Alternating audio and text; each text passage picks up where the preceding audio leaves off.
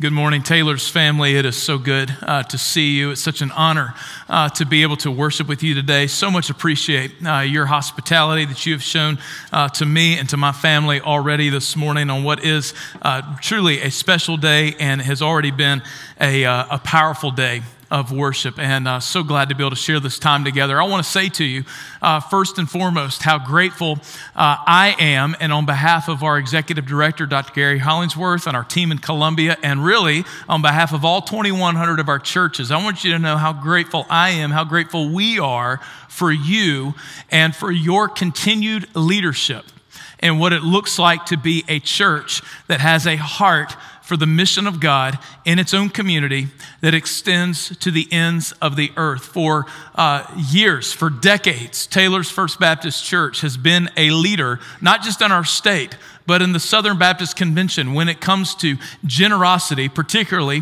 for the sake of mission, whether that's giving through the cooperative program or giving through Annie Armstrong or Lottie Moon or Janie Chapman. You have set the gold standard of what it looks like to be a church that has a heart for the mission of God and is willing to give and to invest in the mission of God in a radically sacrificial and generous way. And you continue to do that. But not only are you giving, you also set the pace for what it looks like to be a church that goes, a church that goes locally and a church that goes to the nations. And so I just want to say to you, thank you. Thank you for continuing to show the way, and especially thank you for the way that you have done that so faithfully and so generously and so sacrificially, even in the midst of transition. It would be very, very easy for you to just take the foot off the gas pedal and say, you know, we need to deal with some things in-house, and we're going to kind of turn our focus inside, and we're going to take care of those matters. And then once we get everything taken care of and we have a pastor and all that, then we're going to get back uh, forward and get back giving and get back going. But that's not what you've done. That's not what you've done. In fact, I can't tell you how encouraging and how excited I was to see how you had not only maintained your commitment to the, to the nations and maintained your commitment to the mission of God, but how even over the last year, you increased that commitment demonstrated in your giving. When we were looking at some year-end numbers for twenty nineteen for our churches and our state as a whole, I just was blown away and so encouraged. I texted the staff and shared with them how excited we were uh, to see that and how thankful we are for you, how impressed by you uh, we are. And uh, we prayed for you and we thank God for you, and especially for me personally. Um, this faith family has a near and dear place in my heart because of how God used you to shape my life.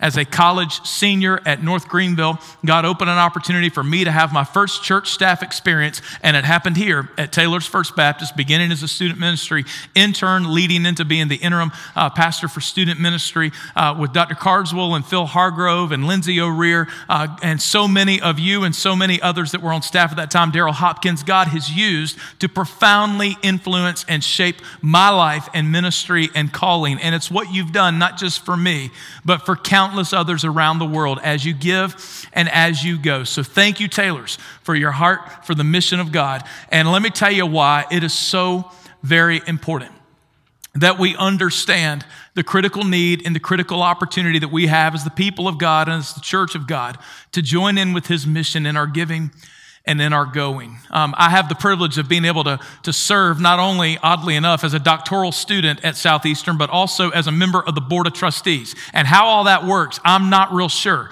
Uh, but I did call up my doctoral advisor once I was ele- elected to the Board of Trustees, and I said, you know that now since I'm your boss, if you don't pass me, I'm going to have you fired, okay? And he did the exact same thing to me that you just did. He just laughed and said, okay, now get me the paper. Yes, sir. Yes, sir. It's on the way, right? It's on the way. But uh, at our fall meeting uh, this past fall, we were touring some facilities on the campus and going in to see some, uh, specifically some new work that had been done on campus. And one of the places we, we went in was the Center for Great Commission Studies there at Southeastern. As we walked into the beautiful lobby area, uh, they had a large flat screen T V positioned on the wall that wasn't rolling through the latest news ticker or, you know, E S P N Sports Center or anything like that. But what it had was a was a connection uh, to, a, to a service that was providing an up-to-the-minute update of global population increase.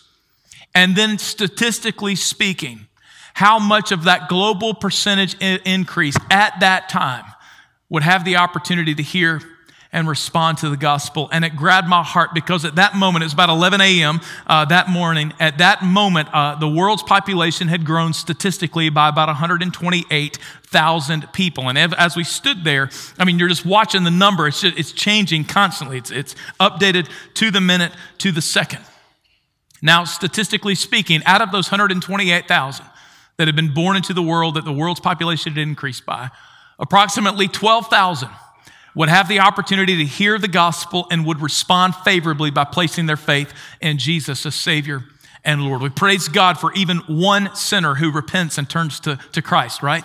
So it's twelve thousand out of one hundred twenty-eight thousand. So praise God for every one of them. But boy, you, you already hear the gap there, right? Beyond that twelve thousand, there were about thirty thousand that would have had the opportunity to hear, but for whatever reason would have chosen to reject the gospel, to not place their faith in Jesus as Savior and Lord. Maybe it would be the influence of another religion. Maybe it would be fear of what may happen in their in their country, uh, whatever it might be. Maybe more questions that they wanted to have answered, whatever the reason would be. thirty thousand would hear the gospel, but would choose not to respond. But it was the bottom number. It was the bottom number that grabbed my heart. All of that means a lot, but the bottom number was the one that grabbed my heart because this number was going up almost as quickly as that total global population increase number uh, was, was increasing. And that number was eighty-six thousand. And that number represented the people out of that one hundred twenty-eight thousand that the world's population had increased on that particular day that were born into an area where the likelihood would be very high that they would live all of their days and pass away never having heard the name of Jesus. eighty-six thousand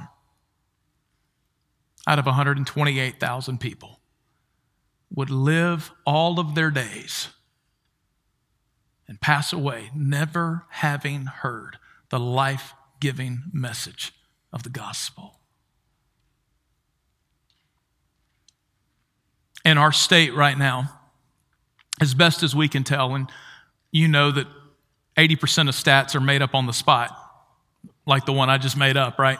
So, as best as we can tell, all right? As best as we can tell, about three out of four people that you and I lock eyes with and rub shoulders with on a day-to-day basis in the state of South Carolina right now have no connection at all to any gospel-believing, gospel-preaching church. Not just a South Carolina Baptist church. That's even extending the tent beyond, you know, our tribe, beyond our family.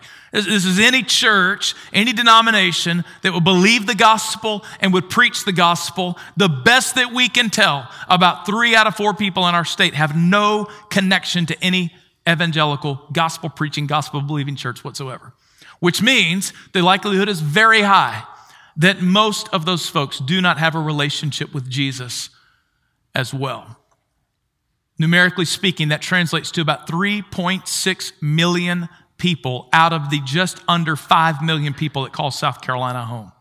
And that's where we have churches all over the place, right? Protract that over the world, two billion people still today have never heard the name of Jesus. five billion all total, unreached by the gospel, and live in a place that is underserved and underreached and has little to no gospel influence. The, the need and the opportunity that is in front of us is significant. It is huge, so huge that I believe sometimes we grow numb to it all because it is numbers.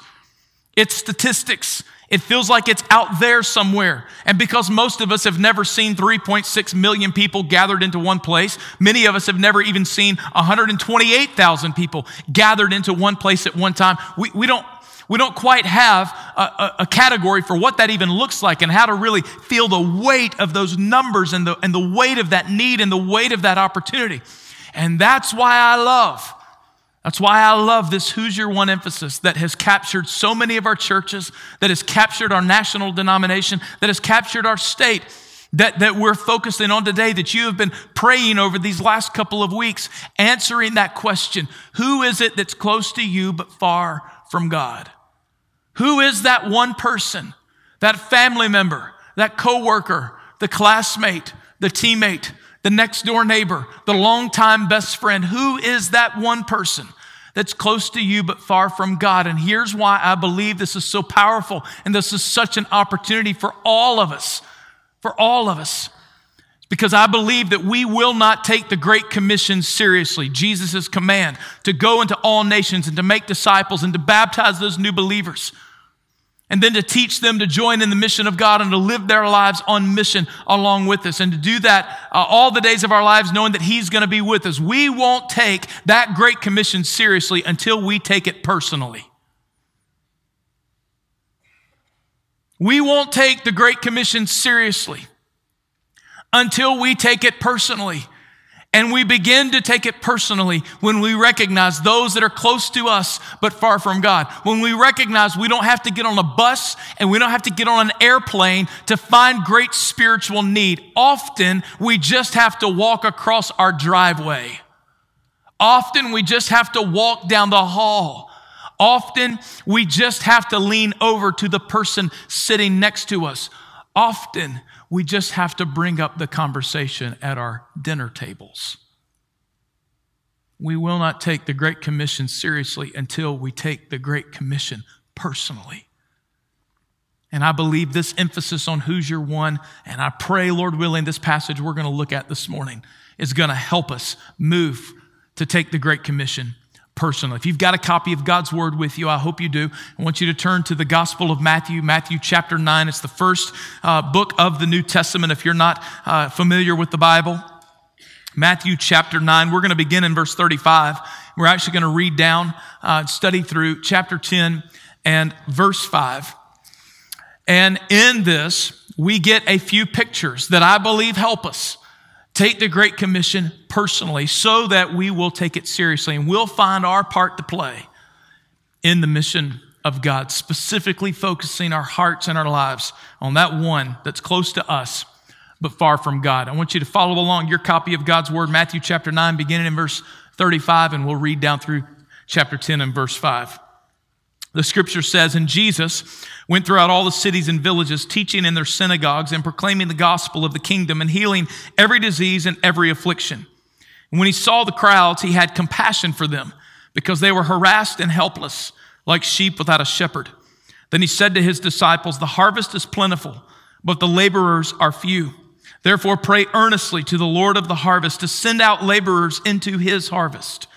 And he called to him his twelve disciples and gave them authority over unclean spirits to cast them out, to heal every disease and every affliction. The names of the twelve apostles are these: first Simon, who's called Peter, Andrew his brother, James the son of Zebedee, and John his brother, Philip and Bartholomew, Thomas and Matthew the tax collector, James the son of Alphaeus and Thaddeus, Simon the zealot, and Judas Iscariot, who betrayed him." A few pictures in this text that I believe help us take the Great Commission personally. The first thing I want you to see in this text is I want you to see God's heart. I want you to see God's heart. Now in verse thirty-five and thirty-six, uh, we, we see this about Jesus, that he is doing what he so often did, what he spent so much of his earthly life doing. And that is, he was traveling from town to town and village to village, and he was doing two things. He was proclaiming the kingdom of God that was, that was not yet to come, but that has now come because he has come, and he is the perfect and only fulfillment of all of the Old Testament prophecy of the Messiah that God had promised that would come and usher in his kingdom. Jesus is saying, the kingdom is here, I am here, I am the Messiah, I am the way, I am the truth, I am the, I am the life. And he was teaching that in his pro- proclamation. But he wasn't just teaching it, he was also demonstrating it in the healing of every disease and every affliction that was brought before him. And so these massive crowds of people would gather around, and Jesus would teach about the kingdom, and then he would demonstrate the kingdom. He would show that God's kingdom, in God's kingdom, there is no disease that cannot be healed and will not be healed. There is no brokenness that cannot and will not be mended. There is no lostness. There is no depravity. There is no need. It all will be met, and it will be met in our Father who loves us and who has made a way for us to know him. And Jesus would later say, "I am that way." So Jesus is coming, and he is teaching the kingdom. He is demonstrating the kingdom. And at the center of his teaching and at the center of his demonstration is this profound truth that he came back to over and over again. It's ultimately what got him killed, and that is Jesus repeatedly saying and repeatedly demonstrating that he is God and there is none other. And so in every message, in every healing, in every miracle, Jesus' statement, the emphatic statement of every one of them, was Jesus' declaration that he is God and there is none other but him. So understanding that Jesus is God and all the teaching and all of the miracles are all pointed to that helps us then understand even more the power of what we learn about Jesus in verse thirty-six, because Matthew tells us that he saw the crowds and he had compassion on them. Anywhere Jesus showed up to teach, anywhere Jesus showed up to do anything, there was always a crowd. Crowd of people that hated him and wanted him dead. Crowd of people that loved him and hung on every word and hung on every miracle, because he had impacted their lives. He had given them life. He had restored them. He had renewed them. He had given them hope. And so they followed after him. So anywhere Jesus went, there was always a huge crowd.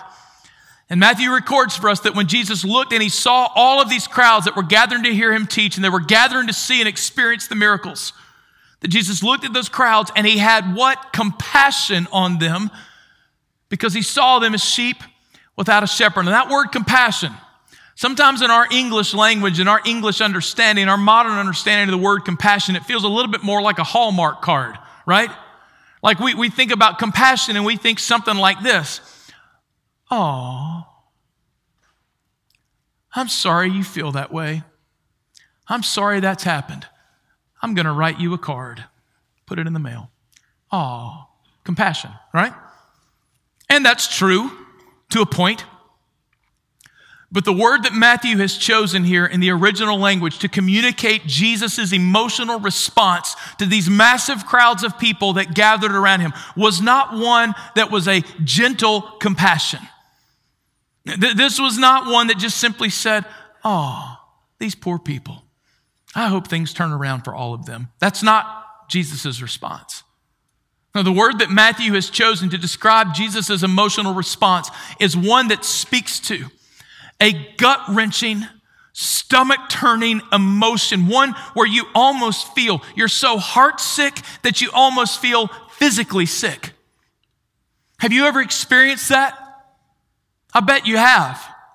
I, I bet you've, you've heard something on the news, or you've read something in the newspaper, or you've seen something on social media, or you've heard of something or seen something that's taken place in your life or a close friend's life or a family member's life or something that's happened in the community. Some tragedy has taken place. Some atrocity has taken place somewhere in the world. Some measure of injustice has taken place in somebody's lives. And you just feel, you just feel your stomach turn. You feel your stomach burn.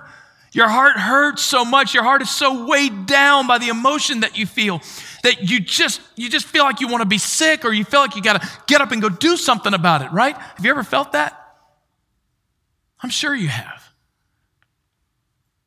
You want to know what causes that kind of emotional response in the heart of our God? People who have great spiritual need and are lost and separated from him.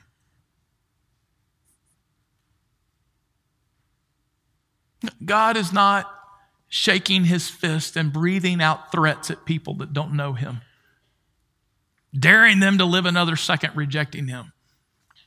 That's not the heart of our God. The heart of our God towards lostness is a gut-wrenching, stomach-turning, emotional response, longing for these crowds to know him and the life that he came to give them, to know him and the victory that's theirs in Christ, to know him and the hope that's available to them in Jesus. This is why the Old Testament in Exodus, Numbers, and numerous other places,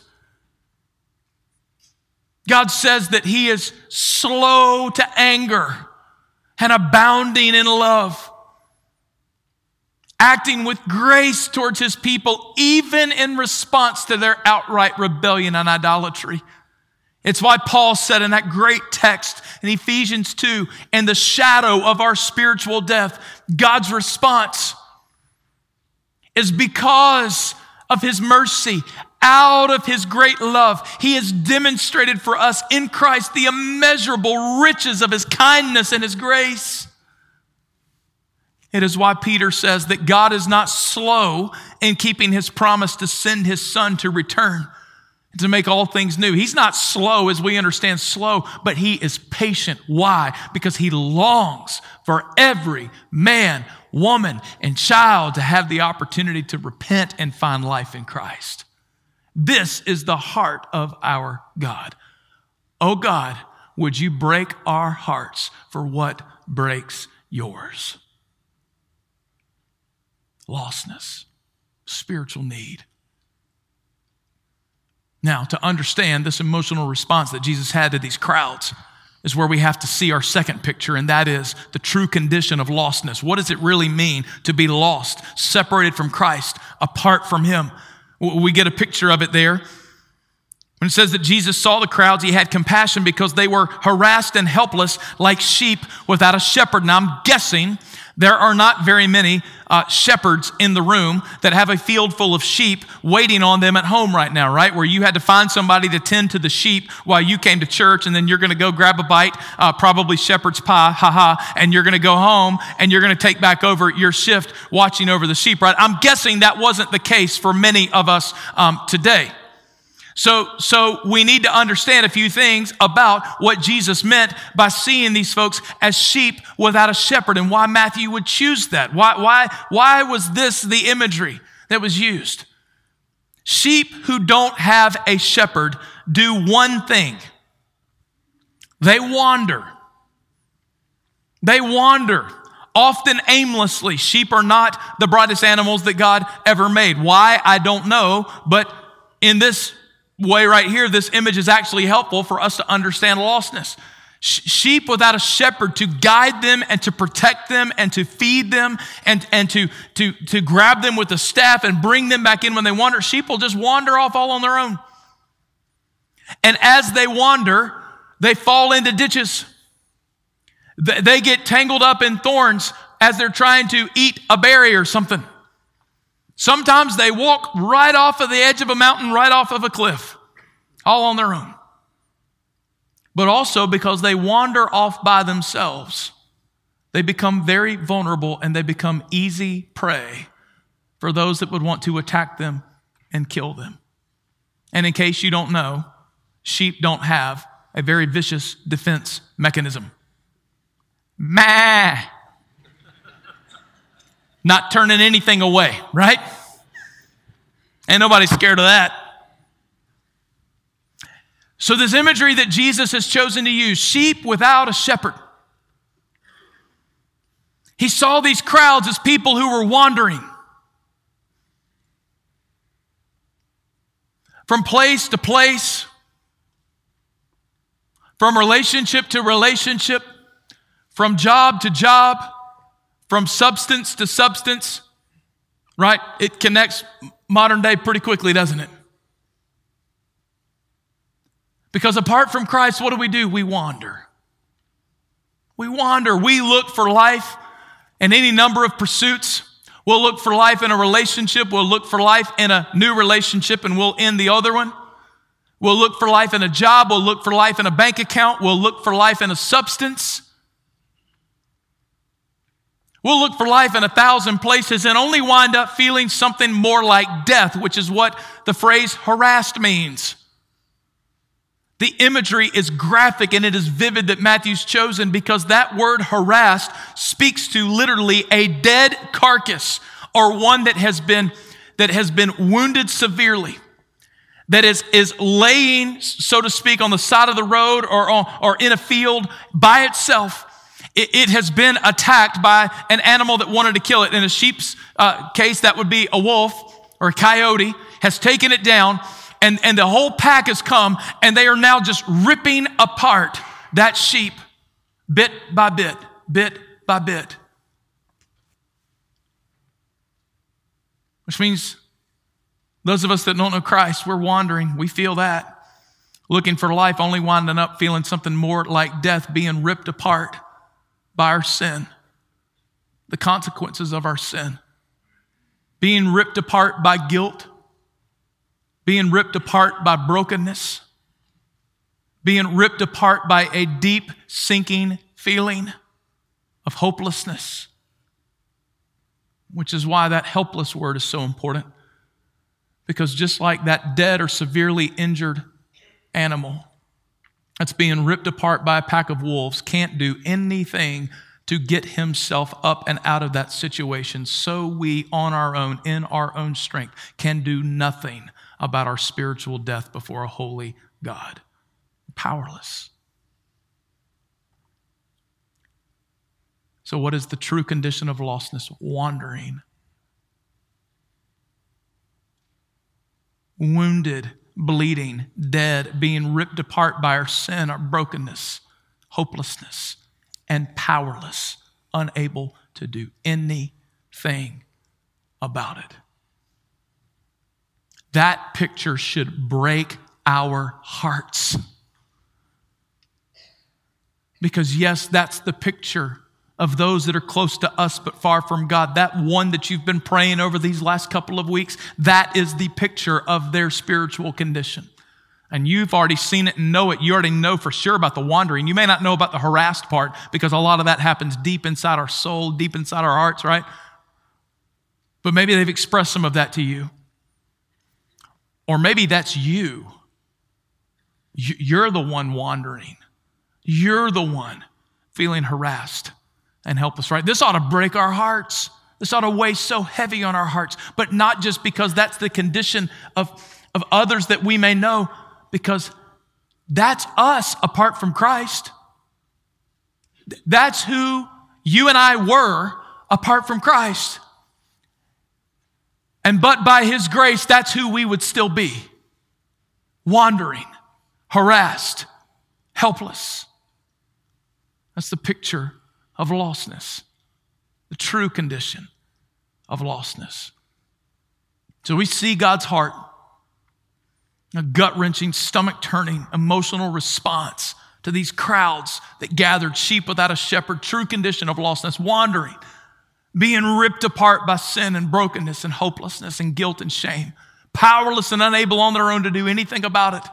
And if that problem is not great enough, see the problem here that Jesus identifies in verse thirty-seven.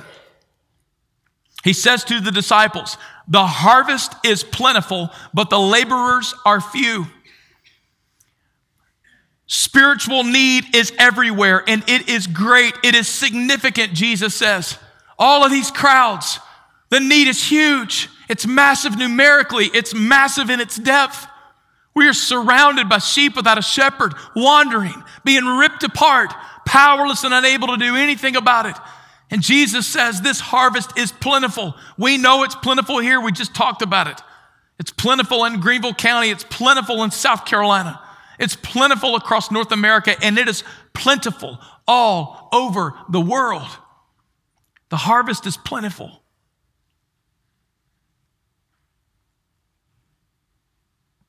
But those that are broken and moved by it enough to jump into the middle of it, to try to somehow, some way, by God's grace and His power, do something about it, that number is few, Jesus said. The harvest is plentiful. But those that are willing to put aside comfort and preference to engage in that harvest, those that number of workers, that number's few. The harvest is plentiful. But those that are taking the Great Commission personally, that number is few. The harvest is plentiful, but those that believe that there's not a single man, woman, or child that's outside of the saving grace of our God, so faithful and bold in that belief are they, they're willing to engage with people that are close to them but far from God. That number is few. I've heard it said, I don't know who said it first, but I've heard it several times over the last few years especially, that the only thing worse than being lost is being lost and knowing that no one is looking for you. The only thing worse than being lost is being lost and knowing that no one is looking for you.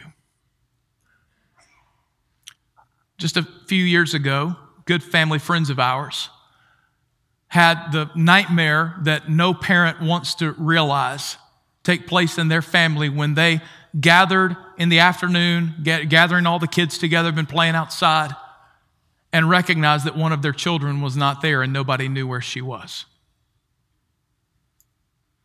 The family then began searching. They lived on an extensive piece of property. Some others joined in with them. They looked all through the afternoon, all through the evening, all through the night, got up early the next morning after a little bit of sleep, began looking again. That search went on for a couple of days, trying to find this little girl.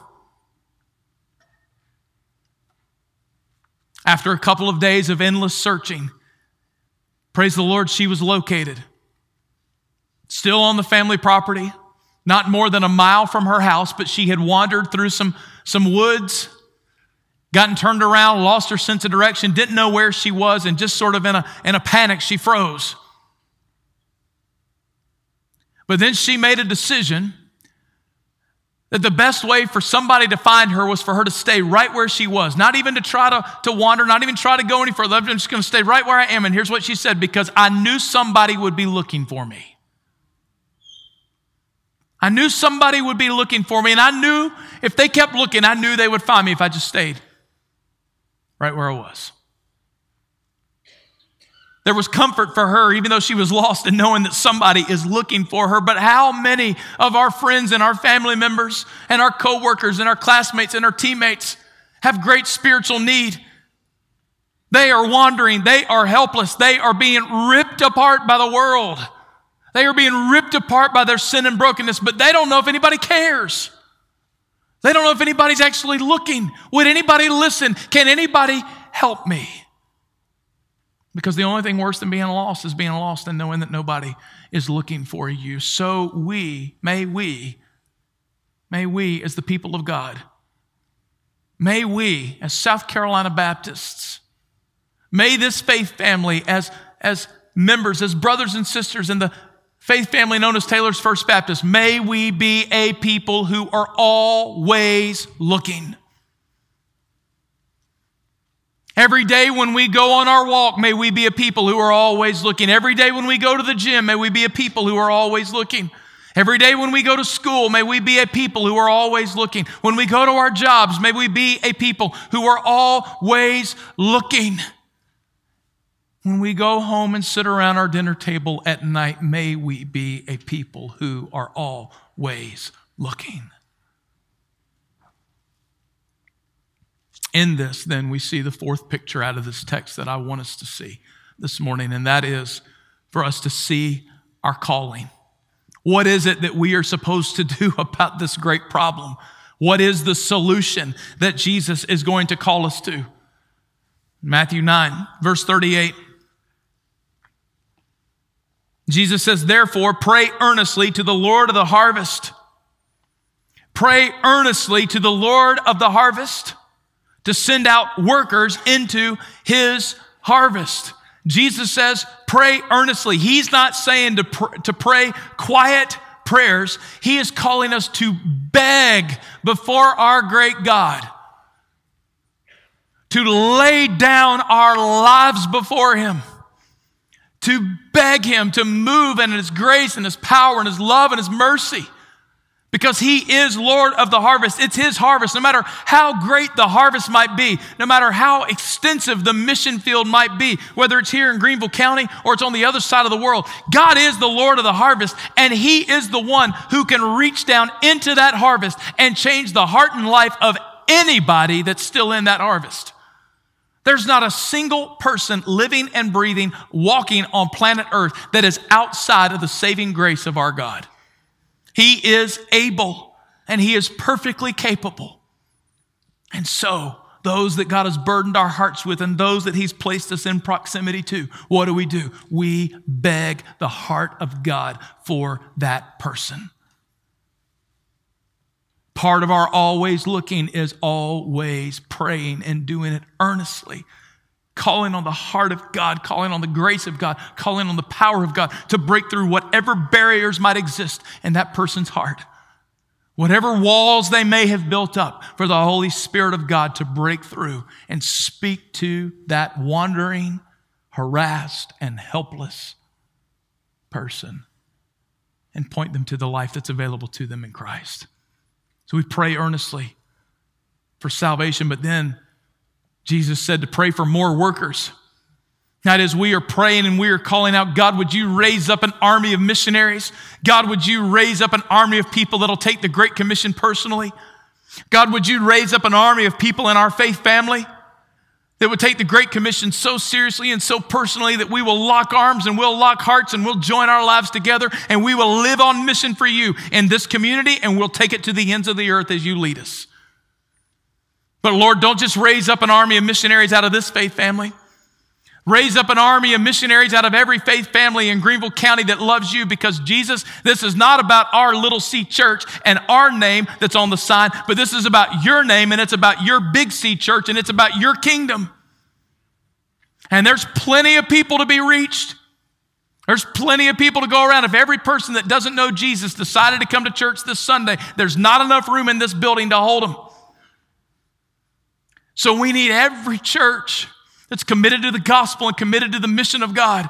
We need God to move in those faith families to raise up an army of missionaries that will live on mission in this place and then be willing to go as the Lord would call and lead to the ends of the earth, saying, Jesus, you are worthy of our lives, you're worthy of our worship, and you're worthy of their worship. So we pray, save, Lord, send. But I love this. Jesus didn't stop with praying. Praying is very important, don't get me wrong, but Jesus didn't stop with praying. We get a chapter and verse break there because we go to Matthew chapter ten, but it's, it's not a change of scenery and it's not a change of thought, because in chapter ten, verse one, it says that Jesus then, right after he says pray, then he calls to him the twelve disciples. He gives them his power, his authority, and then it says in verse five, what? These twelve he sent out. So he said, boys, I want you to pray. Pray for these sheep without a shepherd that are all around us. And I want you to pray, pray for more workers, pray for more people to take this Great Commission personally. And then he says, I'm going to send you out as the very answer to the prayer I just asked you to pray. And that word sent out, it's not a gentle little nudge that Jesus gives them. The, the word in the original language is the word for thrust or to throw, or, or even some have said to drop kick. Like Jesus took the twelve disciples and he just threw them right out, drop kicked them right out into the middle of the harvest. And what we learn here is that the call of God on our lives is not just to pray, but it's to pray and go. And it's not just to go, but it's to pray, because we cannot pray without going, but we can't go without praying. We can't pray, Lord, work in the heart and life of somebody that's close to me but far from you, without going and saying, and Lord, use me in their lives. We can't pray, Lord, make the gospel known in some place where the gospel's not known, without being willing to put our yes on the table and trust God with the consequences of our obedience and go ourselves. We can't pray without going, but then we sure can't go in our own power and in our own strength, right? That'll last about thirty seconds and we'll all be tapping out because it's hard, right? And it's inconvenient. The mission of God is never easy and it's never convenient. We'll tap out in a hurry if it's up to us. So we go and we pray. Lord, be our strength when our strength runs out. Lord, be our courage when our courage runs out. Lord, help us to live for something that's bigger than ourselves. Can't pray without going. We can't go without praying. So our calling is to pray and go. In eighteen fifty-seven, there was a clothing wholesaler by the name of Jeremiah Lamphere. He was radically saved, transformed. God got a hold of his heart. And out of his radical salvation, he began to just share the gospel with anybody and everybody that would listen. He's going door to door. He's going to businesses. He's going into the apartments there in Manhattan, New York, where he, where he lived and he worked. The Dutch Reformed Church in the area heard of his zeal and heard of his work, and so they offered him the opportunity to come on their staff, so to speak, and be their outreach director, be in charge of their outreach programs, their means of trying to, to tell people about Jesus and reach people there in, in Manhattan. And so Lamphere set up a visitation plan, and he starts going door to door, and he's trying to get other people from the church to go with him, and had little to no response from the people wanting to go with him, and little to no response from the people they were visiting. And the Lord burdened Lamphere's heart that what needs to happen is we need to pray. And so he scheduled a noonday prayer meeting, or noontime prayer meeting on Wednesday, September the twenty-third, eighteen fifty-seven. He printed up about twenty thousand flyers to invite people to come to this prayer meeting that would take place at the church. And at, at the noon hour, at the noon hour on September twenty-third, eighteen fifty-seven, exactly nobody showed up except Lamphere himself. So he did what he called the meeting to do. He began to pray. And as he began to cry out for people that didn't know Jesus, and he cried out for the community, he cried out for more workers, the door began to open and people began to file in. And by the end of that hour, six people had joined him for that noontime prayer on September the twenty-third. They continued on the next week on September the thirtieth, and about twenty people joined for the entire hour that day. The next week, October the seventh, the Bank of Philadelphia collapsed. When the, when the people gathered that day, about forty people came to pray.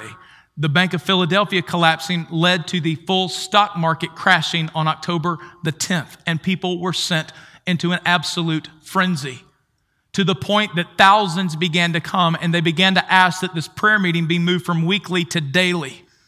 Within six months, well over ten thousand people per day were gathering in Manhattan, all over New York City, to pray and to cry out to God.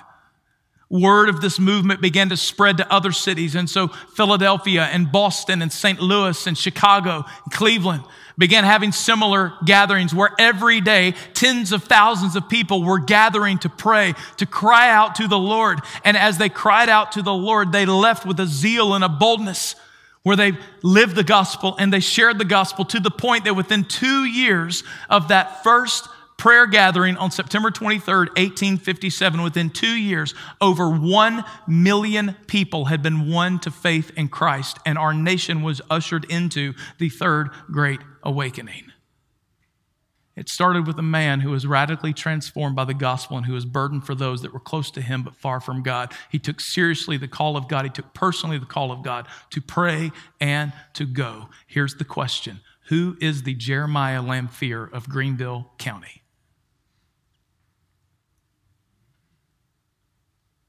Who is the Jeremiah Lamphere?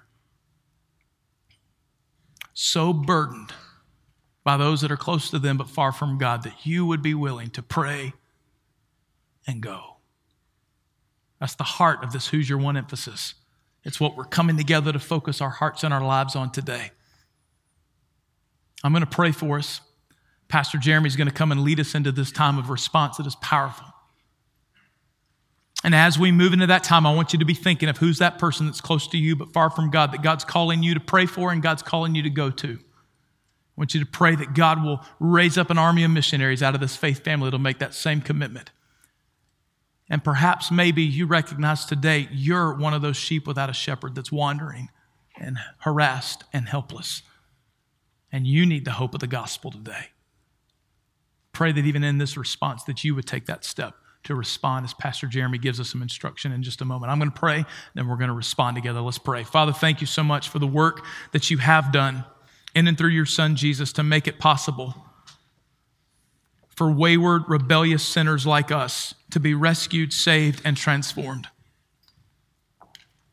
Thank you, Lord, for your grace and your power that not only saves us, but that calls us to join with you in your mission to make the gospel known and the name of Jesus known wherever it's not. And thank you for using broken, weak, frail people like us in your mission. God, we know you could do this all on your own. You don't need us, but you've chosen to use us. And so we're grateful, we're humbled, and we want to be faithful. So Lord, I pray right now that you would lead us during this time. I pray that you would burden our hearts for that person that's close to us but far from you. And I pray that we would hear clearly your call to pray and to go to that person. I pray for the person in this place that's wrestling right now with their own salvation, their own relationship with you. I pray that, God, you would draw them that and that you would draw them to yourself and give them, some bold, give them the boldness and the courage to respond to your grace today and find the life that's available to them in Christ. Father, would you raise up an army of missionaries out of this faith family that will take personally your great commission and that you will use to make the name of Jesus known throughout Greenville County, throughout our state, our nation, and to the ends of the earth. Because, Jesus, together we say that you are worthy. You're worthy of our lives. You're worthy of the worship of every man, woman, and child. And so today we commit to pray and go. Use us, Lord, we pray. In Jesus' name and for his glory, amen.